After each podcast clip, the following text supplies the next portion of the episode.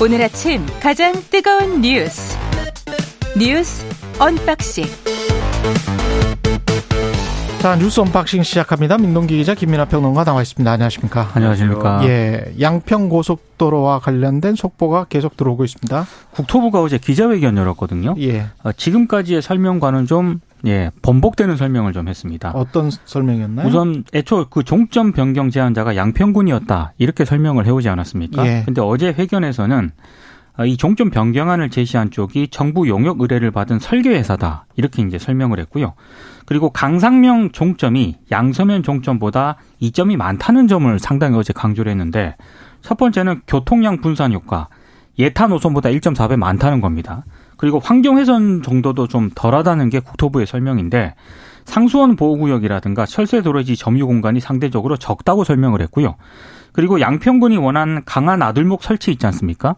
기존 노선은 불가능한데 에, 바뀐 노선에는 가능하다 이런 점도 강조를 했고 마지막으로 종점 변경에 따라 추가로 들어가는 비용 애초 그 천억 정도로 알려졌는데 그게 아니다. 140억이면 충분하다. 이렇기 때문에 예타 노선보다는 추가 비용이 140억이면 충분하다. 네. 예. 그래서 강상면 종점이 양서면 종점보다 여러모로 이점이 많다는 점을 굉장히 강조를 했는데 그럼에도 불구하고 남는 의문점은 있습니다. 예, 어, 일단 국토부 설명이 다 맞다고 전제를 한다고 하더라도요. 이 논의가 굉장히 오래되지 않았습니까? 예. 최소한 7년 정도 됐는데 왜 이 논의 과정에서 대한 노선, 이 종점이 바뀐 노선이 수면 위로 떠오르지 않았을까? 일단 이런 의문이 하나 들고요. 또 하나는 뭐 오늘 여러 언론들도 제기를 했는데 이 대한 노선 제시가 어, 지금 동해종합기술공사라는 설계회사가 제시를 했다고 돼 있거든요. 동해종합기술공사. 네. 근데 이 대한 노선을 제시한 시점이 정말 공교롭게도 윤석열 정부가 공식 출범한 시점하고 맞물립니다. 아 그래요? 예. 그리고 그 뒤에 이제 대한 노선이 일사천리로 추진이 됐기 때문에 이거 좀 이상하다 이런 의문이 좀 제기가 되고 있고요. 그리고 마지막으로 어제 국토부가 이 안을 설명을 하면서 뭐 노선안별 교통 분산 효과 분석 결과라든가 이걸 뒷받침할 산출법 있지 않습니까? 그리고 데이터 이걸 공개를 안 했습니다. 아 그래요? 그러니까 국토부가 설명만 했거든요. 음, 그러니까 이 여러 가지 좀 남는 의문점이 여전히 좀 남아 있습니다. 이게 경제적이고 합리적이다 이런 것과 관련된 최소한 수치라 이런 것들이 좀 나와야 될 것 같은데 제가 그쪽 지역을 좀 보니까 강상면 쪽은 700m 정도 되는 산이 있더라고요. 네. 산이 있으면 당연히 이제 터널이랄지 교량이랄지 산과 산, 계, 계곡과 계곡을 연결해주는 그런 것들이 많이 건설될 수밖에 없고 실제로도 그렇게 지금 교량이나 다리 뭐 이런 것들이 많을 수밖에 없고 터널 이런 것도 많을 수밖에 없고 그러면 생태계 환경 영향 평가 그 전에 에타 분석 에서는 그러면 왜 이런 것들이 제시가 안 됐는지 뭐 여러 가지가 의문이 남겠네요. 예. 그래서 오늘 이제 언론 보도된 이제 이 양평군 뭐 관계자랄지 뭐 거기에 사는 주민이랄지 이제 인용된 이제 여러 가지 얘기 중에서 그런 얘기가 있습니다.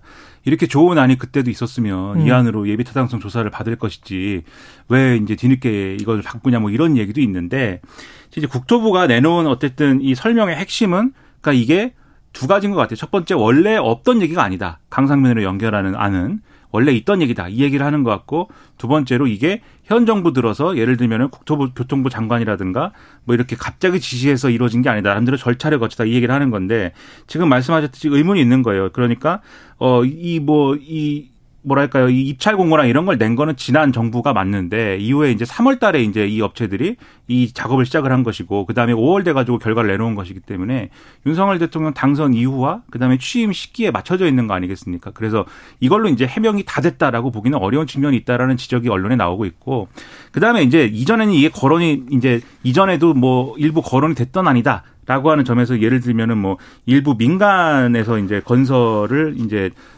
고려하던 당시에도 강상면 안이 있었다 이제 이 주장을 하는데 또 다른 언론 보도를 보면은 어 그렇지 않다라는 지적도 있어요. 겨- 예를 들면 경향신문 보도를 보면은 과거 두 차례에 걸쳐서 민간 건설사로 추진됐던 안이 안을 이제 확인을 했는데 그때도 종점은 양서면 그러니까 지금 언론에서 얘기하는 원안이었다. 그러니까 강상면이라고 하는 이 안은 뭐 이전에 예를 들면은 뭐 여러 가지 뭐 지금도 보면은 이 기왕 바꿀 거 뭐 여기다 연결하자 저기다 연결하자 이게 좋다 이런 얘기 있거든요. 그런 얘기처럼 나왔을 수는 있지만 진지한 어떤 이런 정책의 추진안으로서 거론된 거는 지난해 5월 달에 이제 이 환경영향 평가 나오면서 처음 나온 거다. 이런 언론 보도가 있는 거거든요. 그래서 여기에 대한 설명까지는 지금 안 되고 있어서 여러모로 좀 의문이고 그리고 결국 이게 장관이 백지화한다라고 한 다음에 시간을 상당히 좀 소모해서 거의 일주일 지나지 않았습니까? 예. 일주일 지나고 나서 이제 이런 얘기를 하는 건데 물론 이 얘기 중에 일부는 사전에 이제 언론의 코멘트 형식으로 막 흘린 얘기들도 있어요. 그걸 종합한 내용도 있는데 어쨌든 일주일이 지나서야 이제 내놓은 설명이다라는 점을 고려를 하면은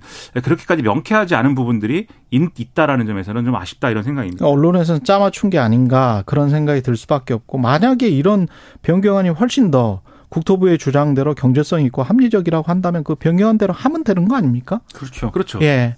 근데 이제 거기에 마침 김건희 일가 땅이 있는데 선산뿐만이 아니고 개발회사가 직접 산 그런 땅도 있다는 거잖아요. 맞습니다. 그리고 지목 변경도 계속 해왔다는 것이고. 네. 그러니까 국민들은 계속 의심할 수밖에 없을 것 같아요. 그 상황 자체가 거기에다 강상면이 그렇게 좋다고 하면 그쪽에다 그냥 도로를 연결을 하는데 그 전에 김건희 일가는 왜 그리고 지목 변경이라는 게 뭐 거의 안 해보셔서 국민 대부분이 5천만 국민 대부분이 거의 안 해보셔서 잘 모르시겠지만 저도 안 해봤습니다만은 지목 변경을 하려면 엄청나게 어렵다는 거는 취재를 통해서 알고 있습니다. 그러니까 임야로 예. 돼 있으면 아무것도 못 하기 때문에 그 지목 변경을 하기 위해서 그럼요. 정말 고군분투하고 있죠. 임야를 전, 답, 대지 이 순서대로 바꿔가는 그 과정 또는 임야를 뭐 전으로 바꿔서 대지로 바꾸는 이 과정이 얼마나 어렵고 그게 대지가 얼마나 가치가 수십 배, 수백 배로 높아지고 거기에다가 다시 나들목과 고속도로 분기점이 생기고 그 도시를 개발을 하게 된다면 어떤 시세 차익을 얻게 될지는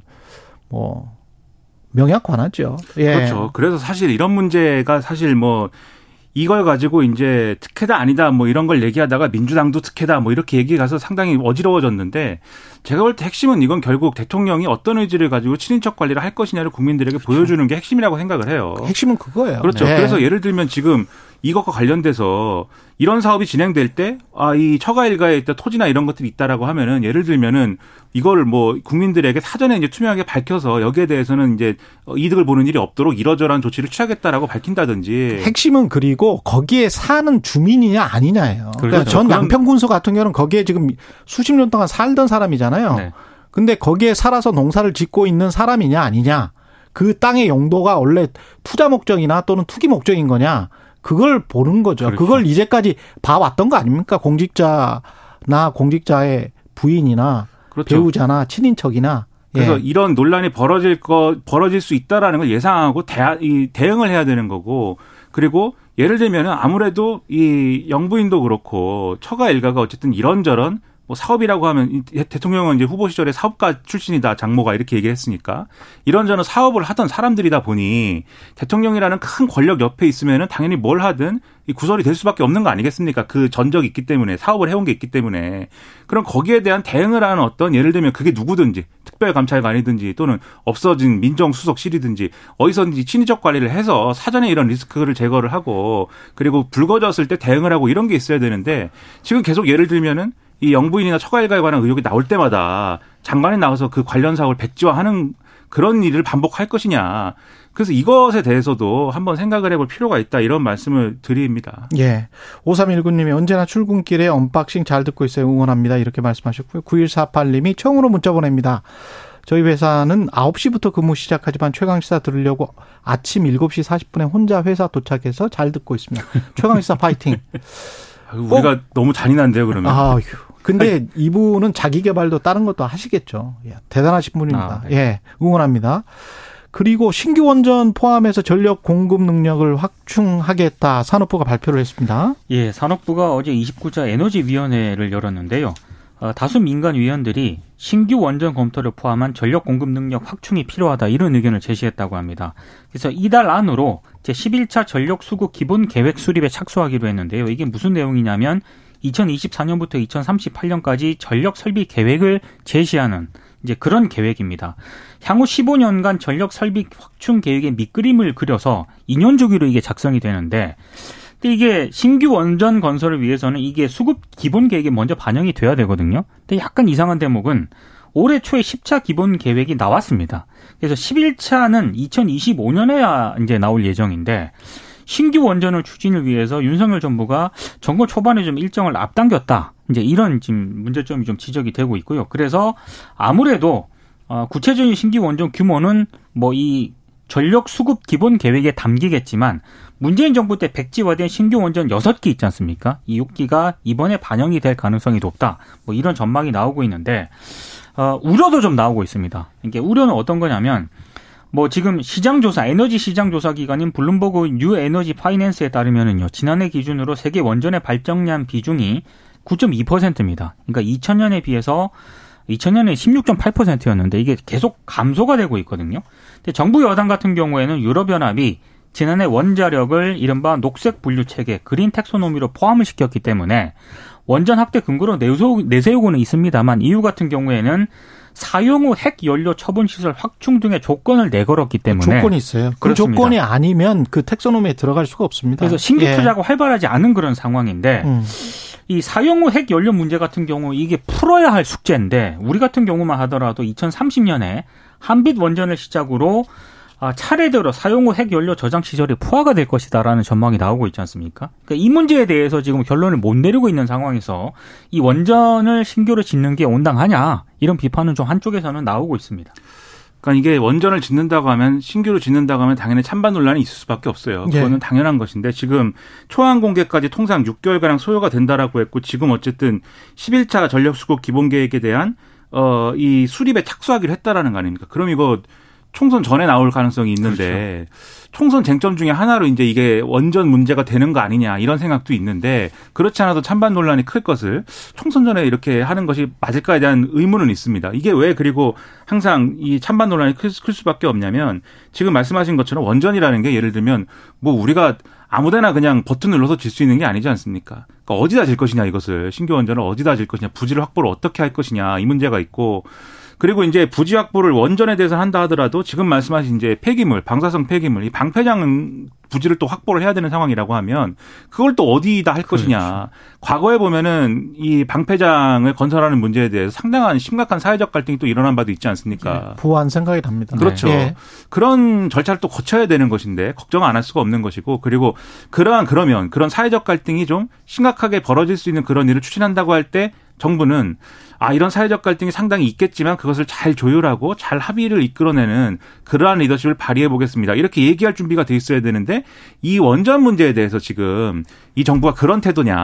아, 원전은 안전하고 원전은 과학적인 건데 왜 이 딴지 거냐 전 정권이냐? 이런 태도잖아요 지금. 탈원전 얘기하면 전 정권이냐? 이런 태도이기 때문에 그런 갈등을 잘 관리할 지금 준비가 돼 있는 상황에서 하는 얘기냐? 이것도 의문이고 말씀하셨듯이 이제 한국의 원전 비중이 이미 충분히 높은 데다가 재생에너지 비중은 낮추면서 원전 비중을 확대하는 나라는 선진국 중 한국이 유일하다 이런 지적도 언론에 있는 거지 않습니까? 네. 종합적으로 봤을 때 걱정이 더 많이 된다 저는 그렇게 생각을 합니다. 이거를 봐야 될 것 같아요. 아까 이유 말씀을 하셨는데 이유가 녹색 분류 체계로 포함하는 원전은 고준위 방사성 폐기물 처분 시설을 꼭 마련을 해야 됩니다. 네. 그렇죠? 그래서 그런 핵 그 시설, 핵 발전소 같은 경우에 지금 딱 하나 핀란드 정도에서 지금 음. 한다는 거 아니에요? 네. 근데 네. 그 전에 어떻게 하기로 했는지는 보도가 됐었는데 네. 한 10년 이상 제가 걸린 걸로 알고 있습니다. 사회적 합의를 이루기 위해서. 그래서 고준위 방사선 폐기물을 어느 쪽에 하겠다. 그것만 한 10년 이상 한 걸로 알고 있는데 그럴 준비가 돼 있는지 근데 그 과정 속에서 전반적인 에너지는 탄소 중립으로 가야 되는데 그럼 우리는 몇 년을 기다려서 고준위 방사선 폐기물 그 사이트 부지를 마련을 하고 그렇죠. 나머지 것들 태양광이랄지 신재생 에너지와 관련된 나머지 것들은 어떻게 할 건지 탄소 중립 시대는 어떻게 열 건지 거기에 관한 로드맵도 같이 좀 제시를 했으면 좋겠는데 그런 어떤 종합적인 게 나오지 않고 또 원전 이야기만 하고 있다는 거는 글쎄요. 계속 정부의 정책들이 지난 정권을 바라보면서 너무 단편적으로 가지 않나 그런 생각이 좀 듭니다. 그런 게 좀 아쉽습니다. 잘못하면 우리 수출 경쟁력까지 해칠 수 있습니다. 윤석열 대통령이 2년 연속 나토 정상회의에 참석을 합니다. 아, 일단 리투아니아 수도 빌뉴스에 도착을 했고요. 예. 어, 4박 6일간의 순방 일정을 시작을 했습니다. 아, 그리고 나토 정상회의에 파트너국 정상 자격으로 참석을 하고요. 한일 정상회담 등 한 10개 나라 양자 정상회담에도 나설 예정입니다. AP통신 서면 인터뷰가 어제 공개가 됐거든요. 여기서 윤 대통령이 북핵 문제와 관련해서 힘을 통한 평화를 계속 강조를 했고요. 아, 지금은 북한의 핵 개발 의지보다 북한의 핵을 저지하려는 국제사회 의지가 더 강하다는 것을 분명하게 보여줘야 할 때다. 이런 점을 강조를 했습니다. 그리고 어제 AP통신 인터뷰에서 지난달 그 우크라이나 남부의 카오카 댐 폭파가 되지 않았습니까? 예. 요거 지난달에 지원을 했다 우리 정부가 이런 사실을 또 밝히기도 했고요. 다만 이제 중국이 좀 강력하게 좀 비판을 하고 있습니다. 한국과 일본이 이 나토 정상회의에 참석하는 것을 좀 비판을 했는데요. 중국 관영 글로벌 타임스가 이런 보도를 했습니다. 그러니까 중국을 봉쇄하려는 미국의 전략적 움직임에 한국과 일본이 긴밀한 관계를 모색하는 신호다 이렇게 주장을 하기도 했고요. 그래서 한국과 미국이 미국의 전차에 탑승하는 것은 근시안적이고 위험한 행동이고 중국의 강력한 반대를 촉발할 것이다 이렇게 경고를 하기도 했습니다. 그러니까 이게 원래 뭐 나토 이 아시아에 이제 연락사무소를 개설한다 뭐 이런 얘기도 있었는데 그것에 대해서 이제 중국이 반발하고 뭐 이런 상황 속에서 이런 건 추진을 이번에는 이제 확정짓지 못할 것 같고요. 아무래도 이제 미중 간에 이제 예를 예를 들면은 지금 어쨌든 대화에 어떤 과정으로 가고 있는 상황이고 물론 그 대화를 통해서 뭐 무슨 결실이 날지 그것은 확, 이 확정하기 어려운 것이지만 그럴 가능성이 많지 않다고 생각하지만 어쨌든 뭔가 분위기를 풀어보려고 하는 상황 속에서 중국을 과도하게 자극하는 그러한 걸로는 안 갈 것으로 보이고 그리고 또 예를 들면은 다른 유럽 국가들 중에 프랑스나 이런 데는 사실 중국이랑 좀 소통을 하고 싶다 뭐 이런 거지 않습니까? 그렇죠. 그래서 그런 어떤 리스크는 줄어들 텐데 문제는 이제 어쨌든 이 뭐 좀 기분은 좀 그런데 이용당하는 것 같아서 기분은 좀 그렇지만 어쨌든 여기 가 있는 이제 우리의 입장에서 어떻게 하는 게 어떤 메시지를 내는 게 국익을 최대할 것이냐 이게 이제 어떤 고민의 핵심 아니겠습니까? 그래서 굳이 이제 외신 인터뷰나 이런 데서는 당연히 이제 우리한테 북핵을 물어보는 거겠지만 사실 나토 정상회의 핵심 주제는 뭐 북핵은 아니고 우크라이나 그렇죠. 네. 결국 우크라이나하고 그다음에 나토에 가입시켜 줄 거냐 말 거냐 또는 이 포탄 지원할 거냐 말 거냐 재건 사업 참여 이런 기본적인 논의를 할 거냐 뭐 이런 얘기이기 때문에 우리는 핵심이 사실은 기시다 총리 만나는 것이죠. 그렇죠. 네. 그 중에 이제 우리로서는 그렇죠. 기시다 총리 만나고 이런 것들이 있기 때문에 국익을 최대화할 수 있는 그러한 어떤 메시지가 아, 계속해서 일관되게 나오기를 바라고 있습니다. 마지막으로 이거는 소식만 전해드릴게요. 윤석열 대통령이 힘을 통한 평화가 가장 확실하다. AP통신과의 서면 인터뷰에서 이렇게 밝혔다는 아, 이야기 전해드리고 3660님이 쏟아지는 뉴스 덕에 최강 시사를 외치다. voice 미남 세 분 덕에 오늘도 활기차게 시작할 수 있습니다. 본방 다시 듣기 두 번 방송 필수입니다. 이렇게 말씀을 해주셨고요.